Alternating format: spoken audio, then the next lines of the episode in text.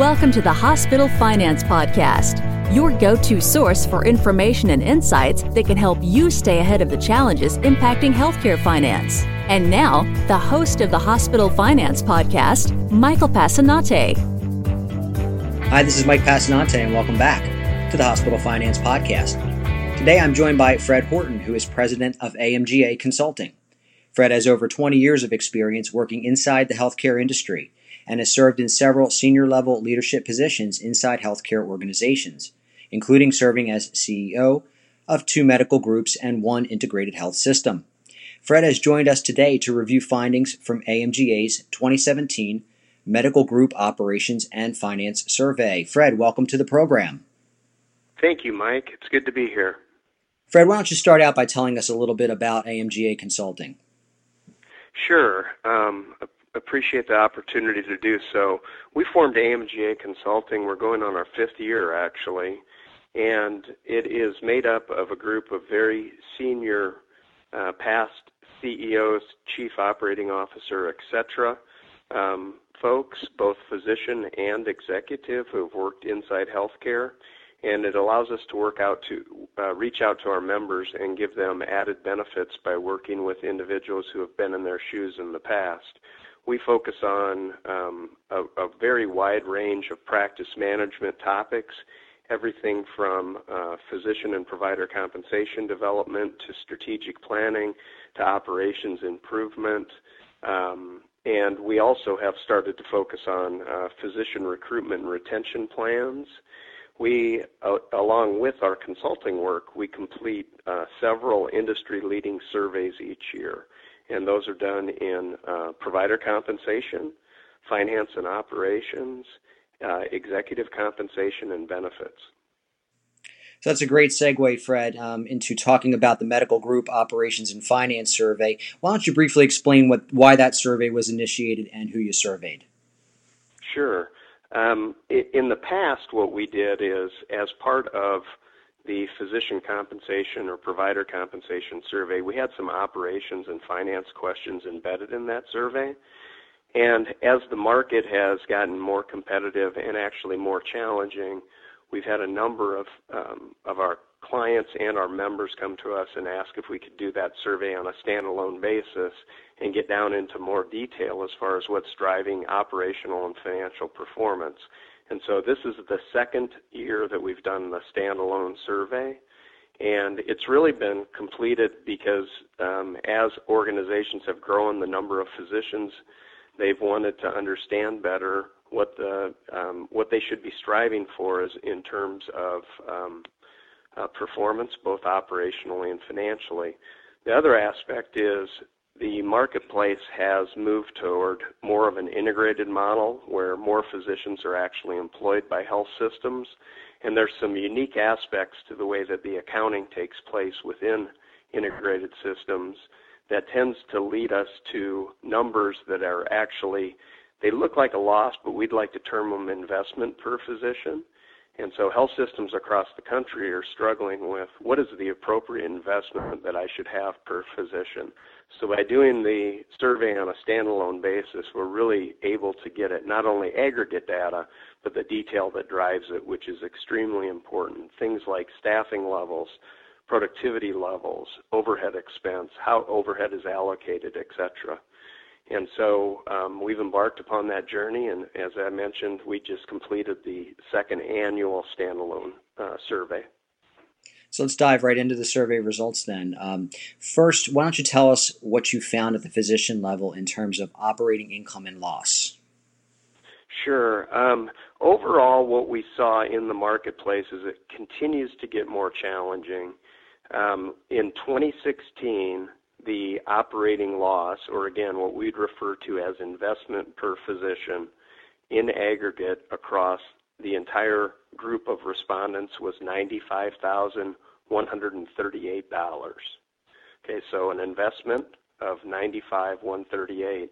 That increased from 2016 to 2017 results um, to 140,856 as an investment per physician, or Another way to look at that is to say performance eroded during that period of time by about 45,000 $718 per physician in aggregate at the median level. And that went from an investment per physician of about 10% of revenue to an investment per physician of about 17.5% of revenue. One of the other things that we saw, and I think that this is really what we're seeing in the marketplace is really a perfect storm. So, gross revenue um, actually increased during that same period of time, but net revenue actually decreased. And so, what we're seeing is there's an increase in the number of services that are being provided, but as it relates to the revenue that's coming into the organization in order to cover expenses, it's actually going backwards. And we're seeing a lot of erosion on the payer side of the marketplace, and that's leading to um, results that tend to uh, drive toward the loss side or the investment side.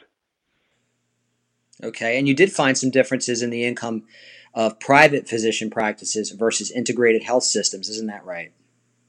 We did. Um, and uh, I'll try to draw out some of the nuance of this as well. So, on the private practice side, in 2016, um, the respondents reported actually an investment per physician or a loss of right at about $14,000. Now, I would tell you that every private practice endeavors to get to approximately break even. Um, and the reason for that is a tax avoidance strategy. So they tend to pay out all the dollars that they bring in. And so, in a few of the organizations, obviously, because this is reported at median, um, they may have um, drawn upon their line of credit um, to come up with a loss of about 14,000, basically break even though. Um, however, in 2017, their performance actually improved to a uh, profit of approximately uh, 2,300, and so the delta on that was about $16,000. In other words, performance improved in independent groups by about $16,000 during that period of time. Now, when we look on the integrated side, in 2016, the roll-up um, loss or inv- investment per physician was right at 212,000, and in 2017, that increased by about 32,000 to an investment or a loss of 244,000 per physician, round numbers. Um, and so what we're seeing is that on the integrated side, um, the losses are becoming greater. On the private practice side, the performance was stronger in 2017 than it was in 2016. Now, the reason I keep going back to the terminology of investment per physician is that what happens on the integrated side when their profit and loss statement is created, uh, health systems typically have taken the ancillary services that you would find in a private practice and they've repartitioned them and assigned them to a system uh, profit center. So you have all your ancillaries that you normally have on the private practice side that get credited elsewhere. And obviously, when that happens, it produces an accounting investment per physician or an accounting loss per physician. And that's one of the things that we always suggest our client manage is really understanding the allocations and understanding the impact of the allocations.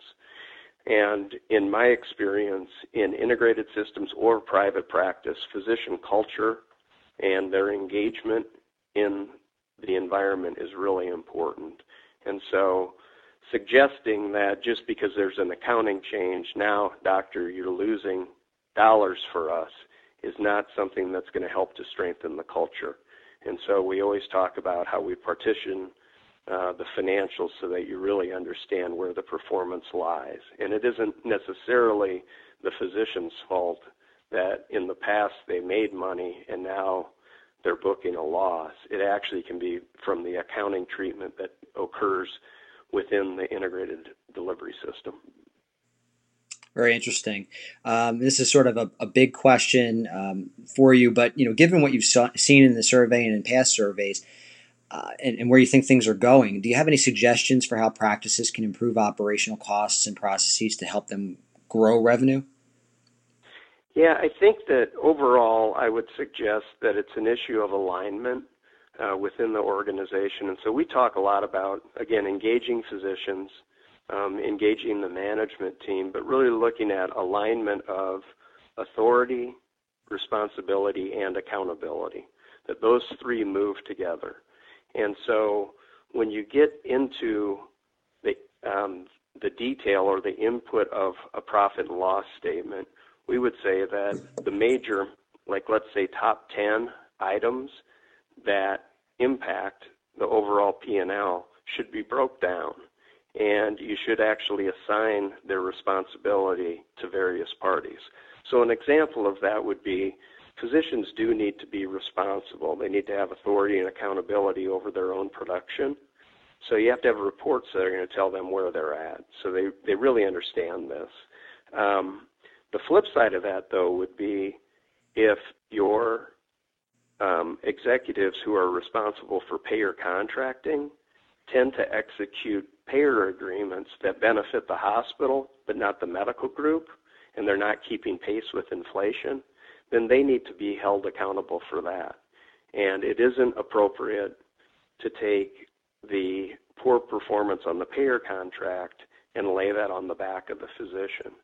And so when we address an organization and work through a process to improve their performance, we take a look at the top 10 uh, line items that contribute to the P&L, and then we would actually assign the authority and responsibility and accountability to either physicians, the physician and their executive team working in partnership. It may be at a system level for things like facilities or payer contracting rates. And the end result of that is then you've created a gap to the marketplace. You understand what your delta is for performance. And you have to get that finite on this. And then you can hold folks accountable and understand that it really is a team sport and everybody's working toward that end.